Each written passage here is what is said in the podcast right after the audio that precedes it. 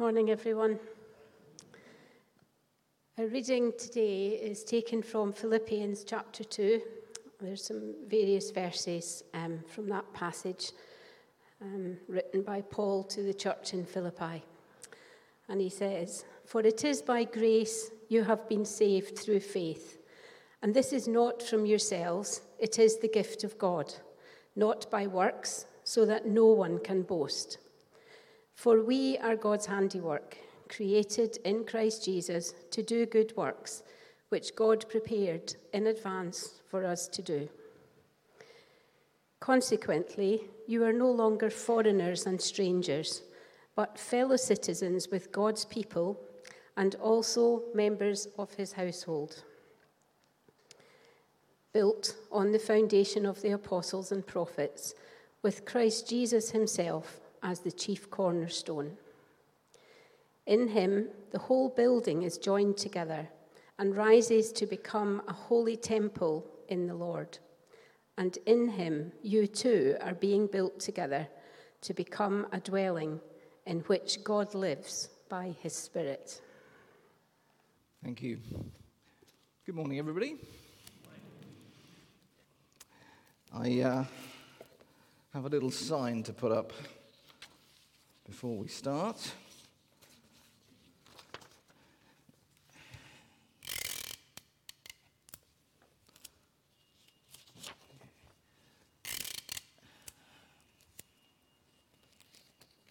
The sign reads, Under construction.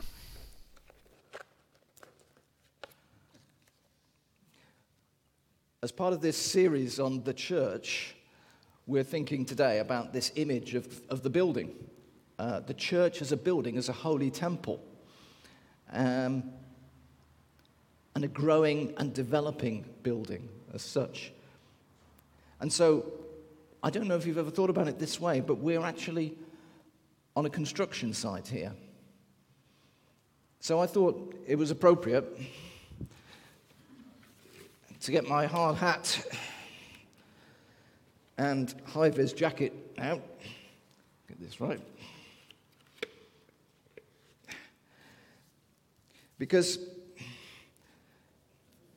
if you remember nothing else about this morning, and that's quite possible, you might remember the guy at the front put on a hard hat and a high vis jacket because the church is a construction site.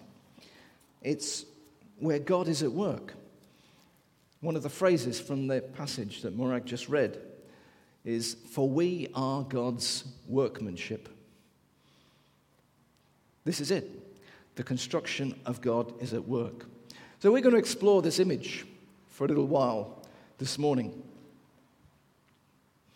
So, what, what is it about the temple image that Paul um, was particularly interested in when he chose this, this concept, this idea? Because, as Emma's already talked about this morning, we're not a building, are we? The church is not a building. I'm sure many of you have had conversations in different circumstances where you've had to explain no, the church isn't the building, the church is the people. And yet we have this image of the church as a building, a temple. Well, the big issue for the church in Ephesus, or one of the big issues they had, was that they had sort of a division between the people.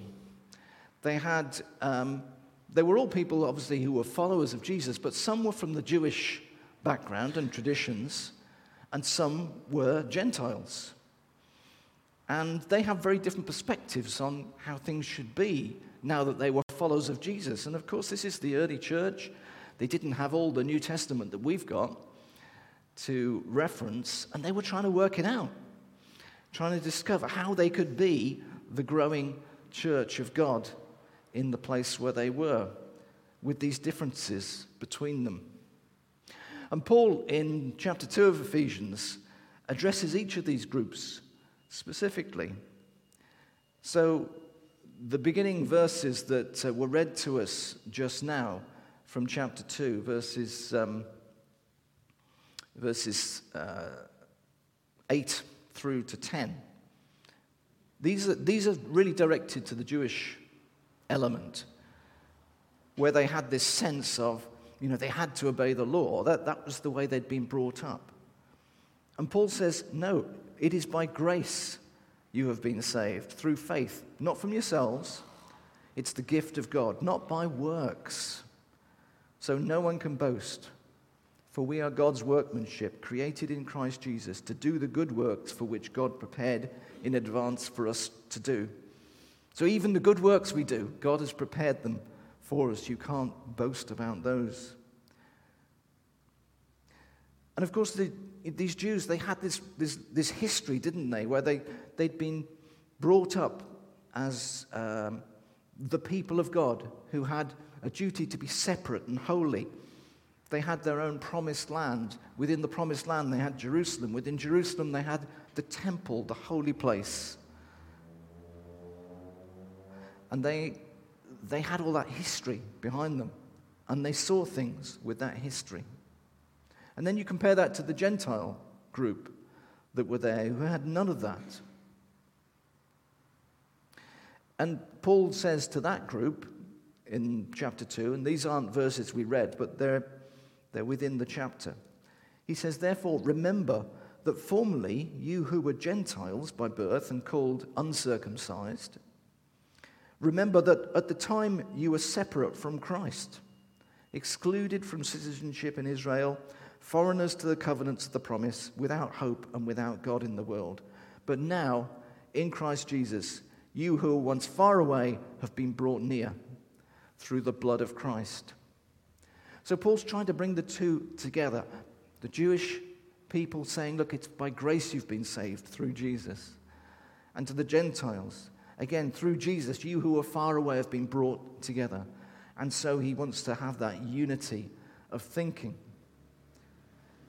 And so what he does is he creates this image of a new temple, something new that God is building. And very specifically, that would have been in contrast to the old temple that the Jewish people um, saw previously as the central point of their worship. And Paul's taking it, drawing it out and saying, No, there's a new temple here. The new temple is these people who you are with, all of them, Jew, Jews and Gentiles. And to the, to the Gentiles who had no previous temple, he's saying, Look, here is something new that God is building. This is new. And so the image is about unity. It's about unity. So I have another sign. Um, but because I need some help on this, someone tall. I was thinking, Roy, I know, Roy, you're here, aren't you somewhere, Roy? You're tall. Would you mind coming and helping me? Uh, as you're working on the construction site, I'm going to pass over the hard hat and high vis jacket. Okay. Um, I've got some equipment here. Have you handled this before? This sort of equipment? I'm not qualified for things like there is, there is a serrated edge, so don't turn your back on it. Could you put this sign up on this pillar? Just sellotape it up. Is that okay? Thank you.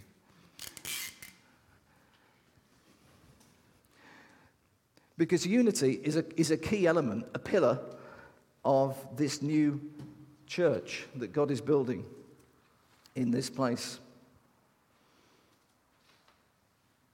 It's interesting when Paul talks about um, the church as a temple and he starts imagining what it's like.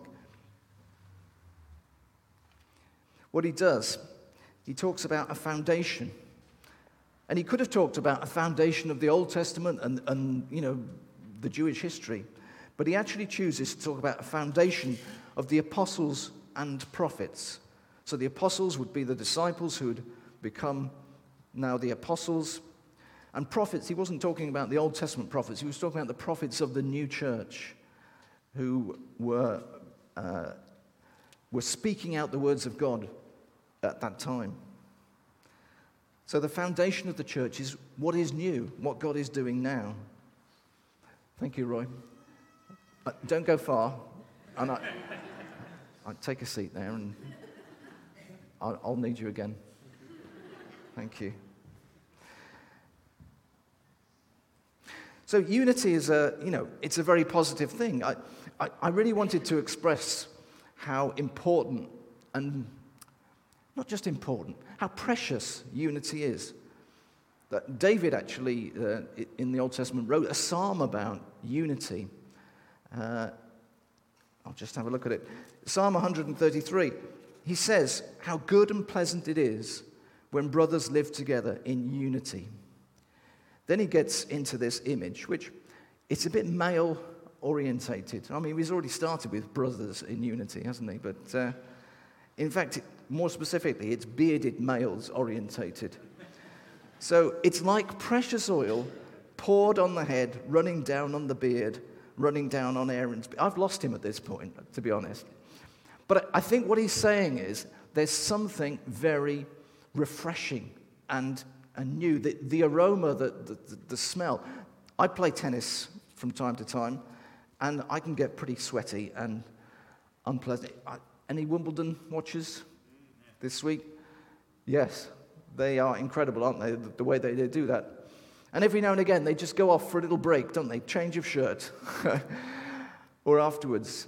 And that, well, we all know, don't we? A sense, a shower, perhaps a little, a little perfumed uh, around, around the place, and you feel refreshed, don't you? That's what David is getting at with this idea of unity. Unity is refreshing. If we as a community can express unity together, there is a freshness uh, and, and, and a pleasant aroma about the place. But it's all very well to talk about it, isn't it? How do we actually do it?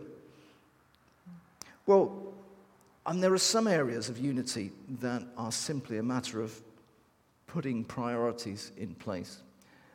Let me give you an example. Anybody here would say they were supporters of Aston Villa?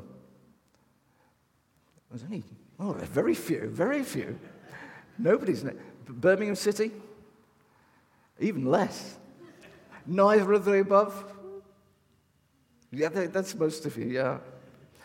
But, you know, football is an example of where people can have different allegiances. But when we come together as a church, that really doesn't matter, doesn't it? You, you, know, Roy, you will speak to some of the Aston Villa supporters occasionally. No, okay. Yeah. But we put those things aside because those are less important than the things that, that unite us in the church, don't we? But that only takes us so far, doesn't it? That sense of, yeah, these are the important things, these are what unite us. What happens if we have different opinions about the things that are important? not just the things that are less important. How do we then express unity in the church? Well, I think Paul gives us a bit more of a, an answer here because he doesn't just talk about the foundations of the apostles and prophets, he then talks about Christ Jesus himself as the cornerstone. So, Roy, another sign. So, this idea of a cornerstone is a stone that is set in the corner. So I thought maybe we could put it here. This is a, a sort of corner area. Yeah? You happy with that? Okay, thank you.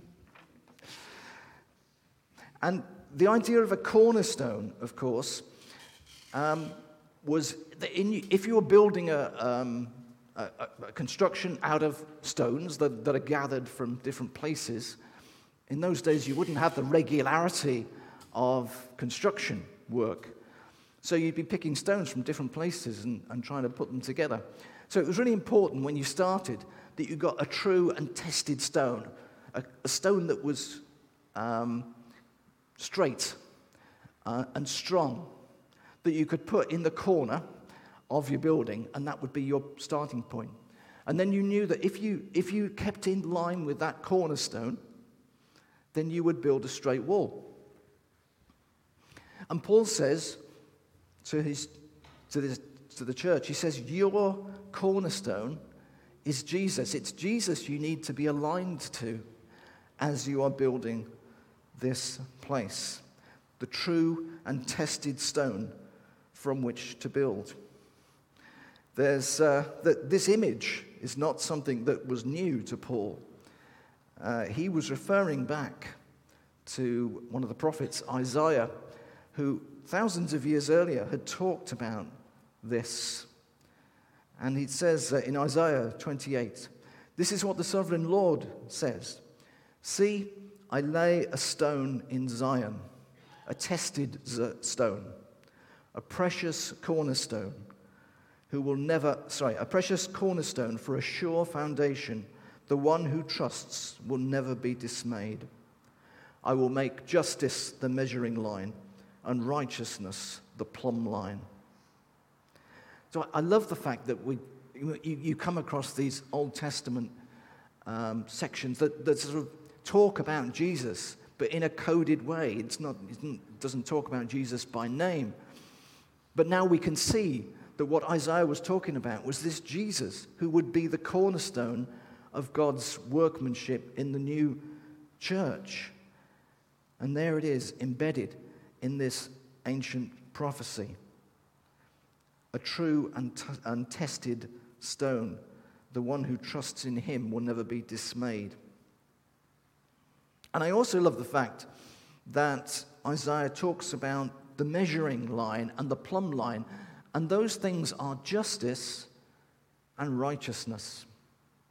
Justice and righteousness. Well, justice is about how we live, and righteousness also is about right living. It's this idea that there is, there is a good way to live. And justice and righteousness are the measures that we must use when we compare ourselves to Jesus is the way we live, is the way the, that we interact within the church, outside of the church too. Does it measure up to Jesus? That's the measure against which we're called to unity. Because if we do measure up to Jesus, then we will be united. Now, that doesn't mean that we still always agree, even on the important things that, of our faith. But it seems to me that if you've got a cornerstone, you're building a wall in two, sometimes in two directions, aren't you? One way and the other. The stone's in the corner, you're building two walls. But if both walls are aligned to the cornerstone, it is still a strong and good building. And it may be that maybe that, that sometimes when we're thinking about things that we don't always agree. One of us is, is taking this line, one of us is taking that line. But there is, still can be unity if we align ourselves in the way that we behave to Jesus and his grace and love within the church. Paul gives a very good example of that in a, in a different letter, where he's, the, the church issue for them in this, this, this other example was whether they should eat food that had been offered to idols, because that was in the market. You could buy meat that had been previously offered to idols. And some of the church were saying, no, no, that's, that's definitely wrong. And some of the church were saying, it's fine because, you know, idols, they're not real. And, you know, I, I'm thankful to God for everything that He gives me. So as long as I give thanks for it, it's good. They were taking different views. And it's interesting how Paul addresses them and says, I understand that those of you who take this line, who say, no, no, we shouldn't eat that meat, you're doing it out of honor to God because you want to live right before God. But at the same time, those of you who are taking this line, you too are actually doing it out of a sense of thankfulness to God. Both of you are managing to align yourself in the way that you behave to what you believe God would have you do. And so it is possible still to have unity by aligning ourselves with Jesus, even if we don't agree.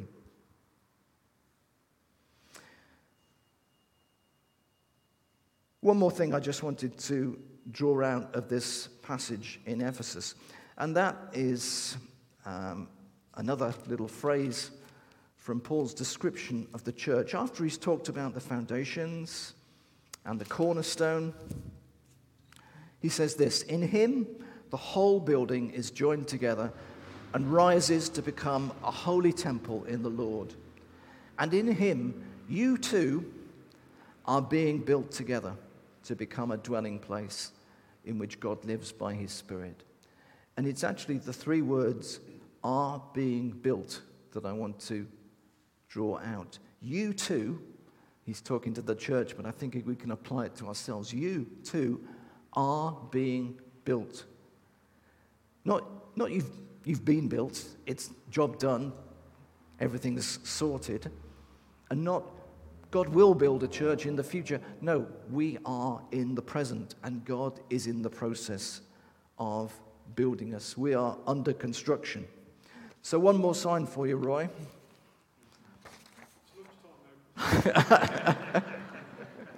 it's lunchtime, brilliant.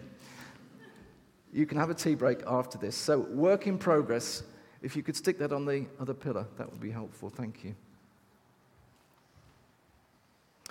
Yes, we are a work in progress. We are not perfect by any means. Of course, we're not. We're, we're made up of individuals who are not perfect either. They say, don't you, if you find the perfect church, don't join it because you'd spoil it. We are a group of imperfect individuals who've come together to share life and share faith and try and work through it out, work it out together. But we have God amongst us who is building us, who is working on us. And this image of God building his church I mean, I'm hopeless when it comes to things like building. Um, I think that the, most I've managed to construct in my garden would be a sort of a sort of a, a wall about that that big, just made of stones packed, stacked on each other. I'm hopeless when it comes to it. But imagine if you were trying to build with what Peter, in one of his letters, calls living stones. Peter looks at a similar image, and I'm not going to say much about it because Amanda's going to speak on that in a couple of weeks. But he uses the phrase that we are like living stones. And imagine building with stones that kept moving about. Well, that's what it's like for God trying to build his church because we're always moving around. And that's why we have to keep coming back and aligning ourselves and making sure that we're aligned with the cornerstone.